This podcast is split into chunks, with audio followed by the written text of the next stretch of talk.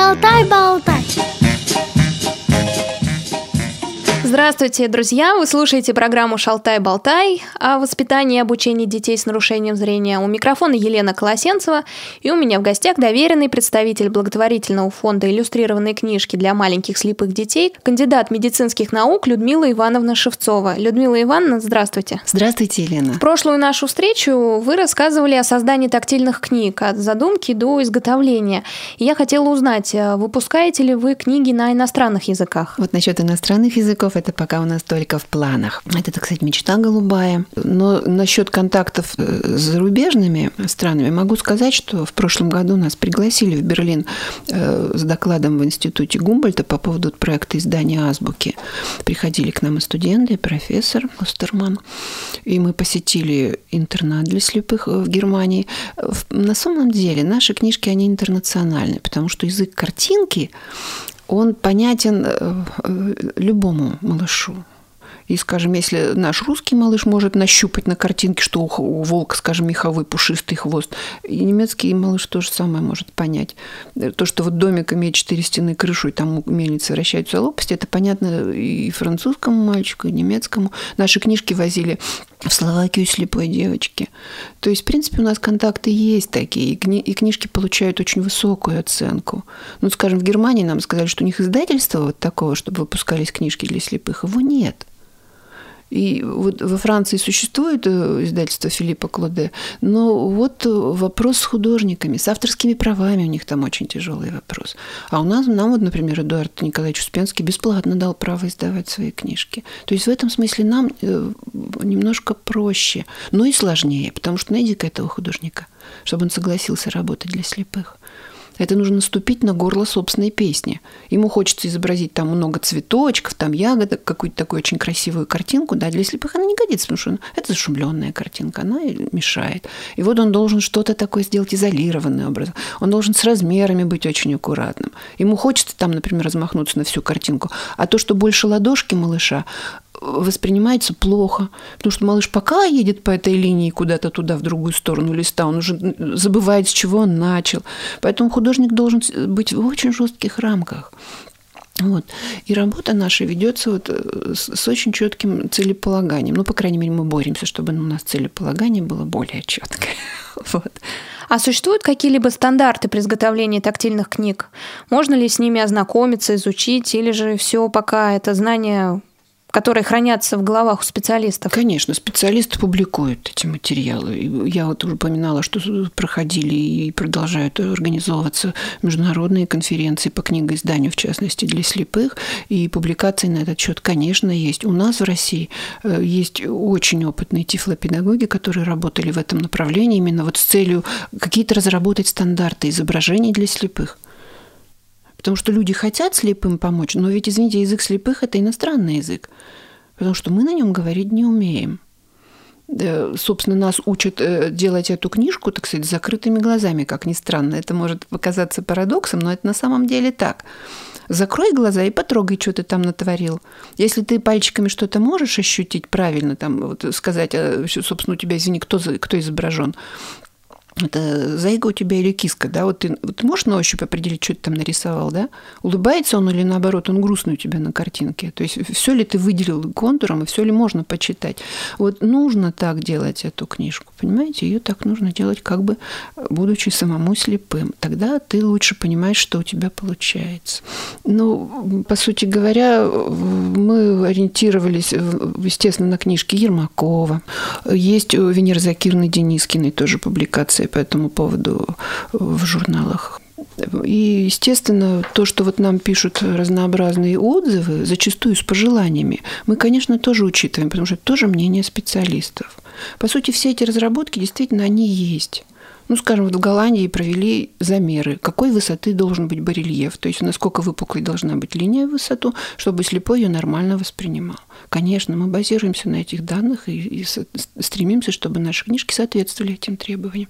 Ну и сами тоже разрабатываем э, подобные рекомендации. Ну и вот, э, собственно говоря, хотелось бы подчеркнуть, что на сегодня мы э, ориентируемся на полисенсорную книгу – а это означает, что книжка должна быть ориентирована на сохранные анализаторы малыша, имеющего какие-то дефекты зрения. То есть книжка должна э, содержать помимо зрительной информации, рассчитанной на остаточное зрение, книжка должна также содержать информацию э, для слухового анализатора. У нас имеются э, чипы какие-то музыкальные, там и другие. Вот. Книжка должна содержать э, какое-то вот интерактивное приложение, желательно, потому что малышу нравится что-то подергать, подвигать, понять, как лисички, скажем, качаются на качелях, да, вот как залезть там в окошко или зайти в дверь домика и так далее. Вот. И, э, собственно говоря, книжка получается э, не только бисенсорная, да, тактильно-зрительная, но она получается трисенсорная, она еще получается со звуком – и вот, в частности, вот проект Азбуки, который у нас сегодня, э, так сказать, идет к финишной кривой, он у нас будет содержать э, также в наборе еще тачпен, так называемый, или тактильный карандаш.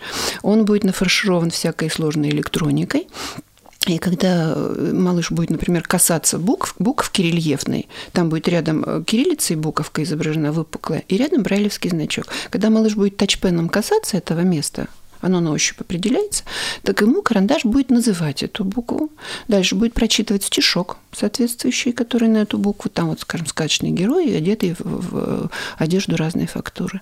Вот. Ну и там, возможно, там и песенку споет и так далее. Так что это вот полисенсорность книжки, это на сегодня, я считаю, самое перспективное направление, которое существует в издании рельефных книг для слепых и слабовидящих детей. Людмила Ивановна, перечислите, пожалуйста, произведения и авторов, с которыми вы уже работали. Ну, начинали мы с таких простых книг, как «Колобок», вот, э, репка, там вот я подчеркиваю, был только контурный рисунок. Потом у нас вот книжки Успиенского вышли, э, Данила Хармса, очень много Пушкина, сказок самых разнообразных. Вот сейчас пошла целая серия зарубежных сказок. Сказки французские, сказки английские, вот, Ершов, конек, горбунок, Редьярд Киплинг, Крики Тикитави, Слоненок, замечательные книжки. И всего за эти 18 лет, что существует наш фонд, было выпущено 91 наименование книг. Это очень много на самом деле. Потому что нигде в мире в год не выпускается более одной, ну максимум трех книг на страну. Вот. А у нас получается в последние годы 10 наименований книг в год. На самом деле это неплохое достижение. Учитывая сложность поставленной задачи, полиграфическое вот исполнение этих книг – это очень непростая задача. И я бы даже сказала, э, не столько полиграфическое э, исполнение, оно очень сложно, сколько вот эта идея ее очень сложно реализовать. Вот чтобы э, наши слушатели дорогие задумались над проблемой, я хочу ну, коротко рассказать, как мы работали над азбукой для слепых. Первоначальная идея была в том, чтобы на каждую букву алфавита была какая-то разная на ощупь фактура тканей. И вот это годами я вот, скажем, ехала в автолайне на работу, а я 5-6 часов в пути ежедневно трачу. И вот я придумала, ну, А атлас, Б бархат, В вельвет, Д драп. А вот дальше Погуляйте по буковкам и попробуйте придумать какую-то фактуру на букву Ё. Попробуйте придумать фактуру на букву О, Эю Я. Вот это, это раз. А потом мы усложнили задачу, вдобавок еще придумали на каждую букву сказочного героя. И еще его одели в эту одежду. Кого вы предложите на мягкий знак? А надо, понимаете? Кого вы предложите на «я», на «ще»? Ну вот мы застревали на стольких буквах. Это, знаете, это тянулось месяцами. Причем это нужно еще, ведь, извините, пожалуйста, сделать очень хорошее стихотворение, потому что у нас э, очень жесткие требования к качеству литературы. И, э, ну, э, поделюсь, так сказать, нашими трудностями. У нас было забраковано не сотни вариантов. У нас были забракованы тысячи вариантов. Вот, и тем не менее, все-таки с задачей мы справились. И как? Как на я нашли? А, ну, баба Яга у нас все-таки там Яга. А мягкий знак, вот эти все буквы, а которые... На твердый знак, на и и мягкий знак. Героев не придумаешь никак. И все-таки у нас на карнавале мы эти буквы тоже повстречали. Ну, то есть буквы будут все равно изображены, конечно.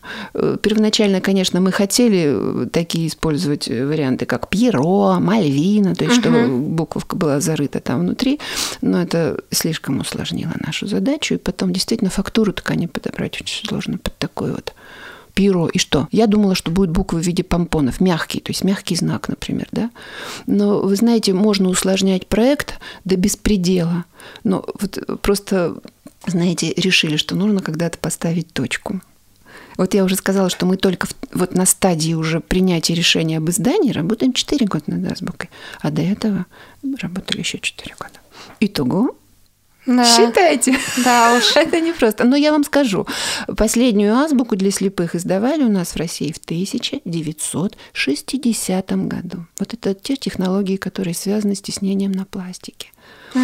Это То есть она здорово. совершенно по-другому выглядит. Она, она, угу. она выглядит по-другому. Там, естественно, информация такая вот тактильна, она не так богата.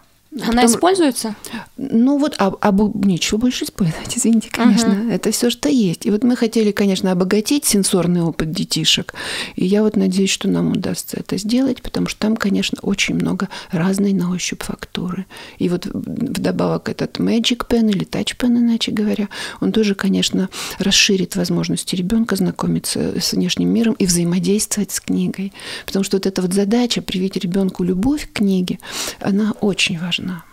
Людмила Ивановна, мне такое ощущение, что э, ну, эти книги не так долго служат, потому что их все время трогают, э, перелистывают, да, все ощупывают. Да, Сколько конечно. в среднем, да, проживает конечно. такая книжка? Ну, дело в том, что мы специально спрашивали тифлопедагогов, сколько, так сказать, малышей последовательно выдерживает книга. Ну и нам ответили довольно утешительно. В принципе, не менее трех малышей могут последовательно с этой книжкой работать, и, и зачастую даже и дольше. Ну, потому что существуют такие книжки, например, вот как наш бестселлер, называется «Мишка одевается», он очень-очень любим всеми малышами. Там, например, содержатся такие объекты, как пришитая пуговица, лямочка, да, вот молния, да. Это, конечно, вещи, которые очень легко амортизируются. Ну, пуговица вот на третьем ребенке, как правило, стабильно отрывается. Но ее можно восстановить. Ну и зачастую, если не оставлять малыша наедине с этой книгой, потому что он самостоятельно разобраться, конечно, в ней затрудняется. Ну, это очевидно совершенно. Если работать действительно с этой книгой целенаправленно, под руководством родителей или тифлопедагогов, книжка служит, конечно, дольше, а главное, она приносит больше пользы. Вот могу сказать, что у нас к книжкам, вот к наборам этим комплектам книг прилагаются методические разработки. Мы работали над ними очень серьезно и привлекали специалистов. В частности, был проведен у нас всероссийский конкурс на лучшую методическую разработку. Именно для того, чтобы книжка использовалась более правильно, более эффективно. Вот у нас на этом конкурсе победила тифлопедагог из Владивостока, Кормишкина. Вот. По каждой нашей книжке можно провести 5-6 разных уроков разных вот э, заданий, упражнений, которые позволяют малышу развивать остаточное зрение при наличии минимального даже остатка, тактильную чувствительность, то есть приучать пальцы замещать вот дефектное зрение, ориентацию в пространстве, цветовосприятие зачастую, ну и многие функции, которые призваны замещать зрение, дающее нам от 60 до 90% информации. Ребенка этому приходится обучать. Вот. И эти методические разработки помогают правильно организовать занятия с книгой. Естественно, малыш получает от таких занятий больше пользы. И он не сидит, просто не рвет, вот как он, скажем, в детстве любил рвать газету, он может с таким же успехом просто сразу порвать книгу. А если его научить правильно ее использовать, то он многое может подчерпнуть. И действительно, вот э, мне говорили, что какие-то вот, воспитанники ну, вот в детском саду на Фотиевой в Москве, например, существенно улучшили свое цветовосприятие, вот, страдающие дальтонизмом, да, вот улучшается способность э, понимать, что такое, вот, скажем, плоскость, изображение на плоскости. Вот если вы вот зрячий человек, глядя на изображение домика, которое лежит на столе, понимаете, что вот к вам э, домик обращен фундаментом, и хотя он лежит на плоскости, крыша у него как бы вверху. Слепой вначале этого понять никак не может, потому что крыша не вверху, она лежит на столе. То есть нужно объяснять человеку. Мы вот знали тифлопедагога, извините, пожалуйста, взрослую тоже слепую женщину, которая лет до 30 думала, что у коровы вымя между передними ногами. Как у всех. Это очень логично, правильно? И вот потом, когда у нее появилась возможность ощупать реальную там вот угу. фигурку коровы, она поняла, что да, вот у коровы немножко иначе устроена. Поэтому вот обучать ребенка работе с этими книгами нужно очень кропотливо. И именно вот э, сопоставлять сопоставляя реальные объекты с тем, что изображено на плоскости. Тогда он научается воспринимать нечто вот такое барельефное, нечто сильно уплотненное, сплюснутое, расположенное, может быть, действительно вот неправильно так, как оно должно торчать крышей вверх, а вот именно даже несмотря на то, что домик лежит на, на на столе ребенок начинает понимать, если ему объяснить, понимаете?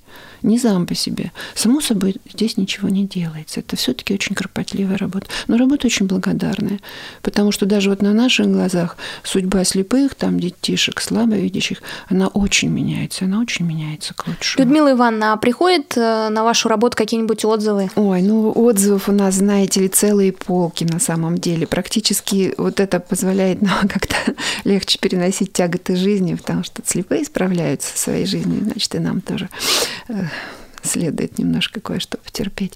Э, отзывы э, бывают ну, просто восторженные, бывают с какими-то конкретными советами.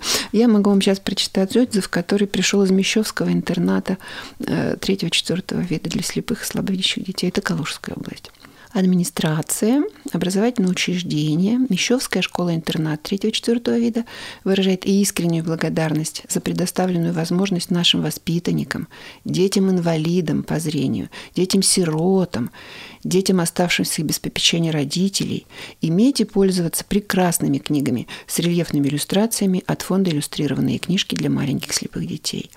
Эти книги позволяют им лучше познавать окружающий мир, развивать осязание, мелкую моторику, мышление, стимулировать остаточное зрение – Яркие и красочные иллюстрации книг, подвижные и объемные конструкции, музыкальное сопровождение доставляют незрячим и слабовидящим детям огромное удовольствие. Ваше внимание к нашим воспитанникам – достойный пример гуманного отношения к тем, кто действительно нуждается в защите и помощи. Подписано директором э, школы-интерната Гришкиной. Людмила Ивановна, а как вы распространяете книги? В какие интернаты, библиотеки они поступают? По всей ли России? Да, начинали мы, естественно, с Москвы, но вот когда поняли, что действительно книжки эти очень нравятся и очень нужны малышам, мы проект э, продвинули на территорию всей России. У нас есть огромная база данных. Всего на сегодня в нашей базе данных 35 тысяч малышей с плохим зрением. Из них около трех тысяч тотально слепых. Вот. Я уже упоминала, что в прошлом году нам удалось набрать средства на тираж в 12 тысяч. То есть получается примерно книжка на троих. Но порой получается, что немножко больше получают э, одни регионы, немножко меньше другие регионы. Это зависит от наличия вот компании, которая соглашается выделить средства для конкретных детских садиков, интернатов, библиотек для слепых или для семей, где имеются слепые и слабовидящие дети. Среди наших спонсоров я могу назвать Международный акционерный банк, банк «Зенит», Эрнст Янг, Алмаз Ювелир Экспорт, благотворительный фонд Лукойл, компания БАСФ и очень-очень многие другие – нас знают уже много лет, мы работаем 18 лет в этой сфере, и хочется, пользуясь случаем, выразить слова искренней признательности всем тифлопедагогам, всем родителям, всем малышам, которые с удовольствием работают с нашими книжками и нам потом э, передают свои, так сказать, просьбы э, по поводу издания, всем нашим спонсорам. Э, всем нашим художникам, всем нашим авторам, всем сотрудникам издательства хочется сказать огромное-огромное спасибо и выразить надежду, что наш проект будет в дальнейшем реализовываться по мере наших сил успешно на радость малышам. Хочу вернуться к теме распространения книг. Э, вы передаете их только учреждениям, библиотекам, интернатам или все-таки можете передать конкретно людям, семьям? Как это происходит? И так, и так? Да, и так, и так, безусловно. Потому что если, вот, э, скажем, в каком-то регионе нет специализированных детских учреждений, ну вот нам, скажем, из Ленинградской области прислали письмо родителей слепой девочки, им нужно три часа ехать в один конец, чтобы в питерский интернат ребенка кстати, устроить. Ну и есть такие действительно населенные пункты, где нет пока еще специализированных детских садов. Мы посылаем конкретный там вот комплект книжек именно семье, то есть конкретному ребенку. В сущности, подписка оформляется на конкретных малышей. Ну вот представьте себе такая ситуация, что нам удалось э, собрать э, средства на то, чтобы из 60 малышей, посещающих специализированный детский сад, подарить, ну, скажем, комплектов 40 Вот нашлись спонсоры, которые вот выделили средства на такое количество детей. Мы, естественно, передаем эти книжки в детский садик. Вот. И они э, попадают в, руч, в руки детям. Ну, как, как это получается? Например, мне больше нравится, когда книжки эти передаются именно детскому саду, потому что тогда эффективнее работа под руководством тифлопедагога. И тем не менее, конечно, малыши имеют право брать эти книжки и домой чтобы дома по методическим рекомендациям с мамой с ними позаниматься. То есть ситуация такова, что книжки попадают только к слепым и слабовидящим детям. Мы не можем отдать никому там, э, там скажем, э, не имеющему зрительного дефекта ни одной такой книжки. Вот. То есть у нас э, проект отличается исключительной адресностью. Мы от этого принципа никогда не отступим. И уже, естественно, если этот комплект не может быть передан вот непосредственно конкретному ребенку, то он точно попадает в специализированное детское учреждение, где под руководством тифлопедагога двое или трое малышей будут с этим комплектом целенаправленно работать. Для родителей это бесплатно? Абсолютно бесплатно. Как и для учреждений, да, для детских садов? Да, совершенно угу. верно. Значит, единственное, у нас были прецеденты, когда детские учреждения нам высылали книжки на этот проект. Но чаще всего это получалось таким образом, что строился договор между спонсорами, которые перечисляли деньги садику, а садик, в свою очередь, спонсорские деньги передавал нам на книжки. То есть вот в таком случае. Ну и у нас, э, правда, был, был еще в истории парочка случаев, не больше, буквально парочка случаев, когда вот именно слепой ребенок рос в семье очень состоятельной. И тогда вот родители, располагающие такой возможностью, они действительно свои средства выделяли, чтобы купить э, книжку еще каким-то вот малышам, скажем, которые рядышком с, с их малышом учились. Вот. Но это, это происходит только в том случае, если действительно мы знаем точно, что семья ни в коем случае не пострадает, и если они искренне настаивают на том, чтобы тоже вот сделать такое доброе дело. Хотя вот э, я еще раз повторяю, это вот буквально один-два случая за все 18 лет такие были, и не более того. А вообще это издание бесплатно для любой семьи, и я буду рада, если вот благодаря этой передаче мы найдем еще каких-то людей, которые, может быть, нуждаются в этих книжках, они нам позвонят, по номеру 629-02-68. Мы с удовольствием, значит, возьмем справки эти, свидетельствующие о том, что имеется патология, и книжку, эту вам, книжки эти вам предоставим э, именно благодаря спонсорам. То есть найдем именно спонсора, который выделит средства, и книжки эти бесплатно передадим. По накладным отчитаемся, естественно, очень четко, как всегда.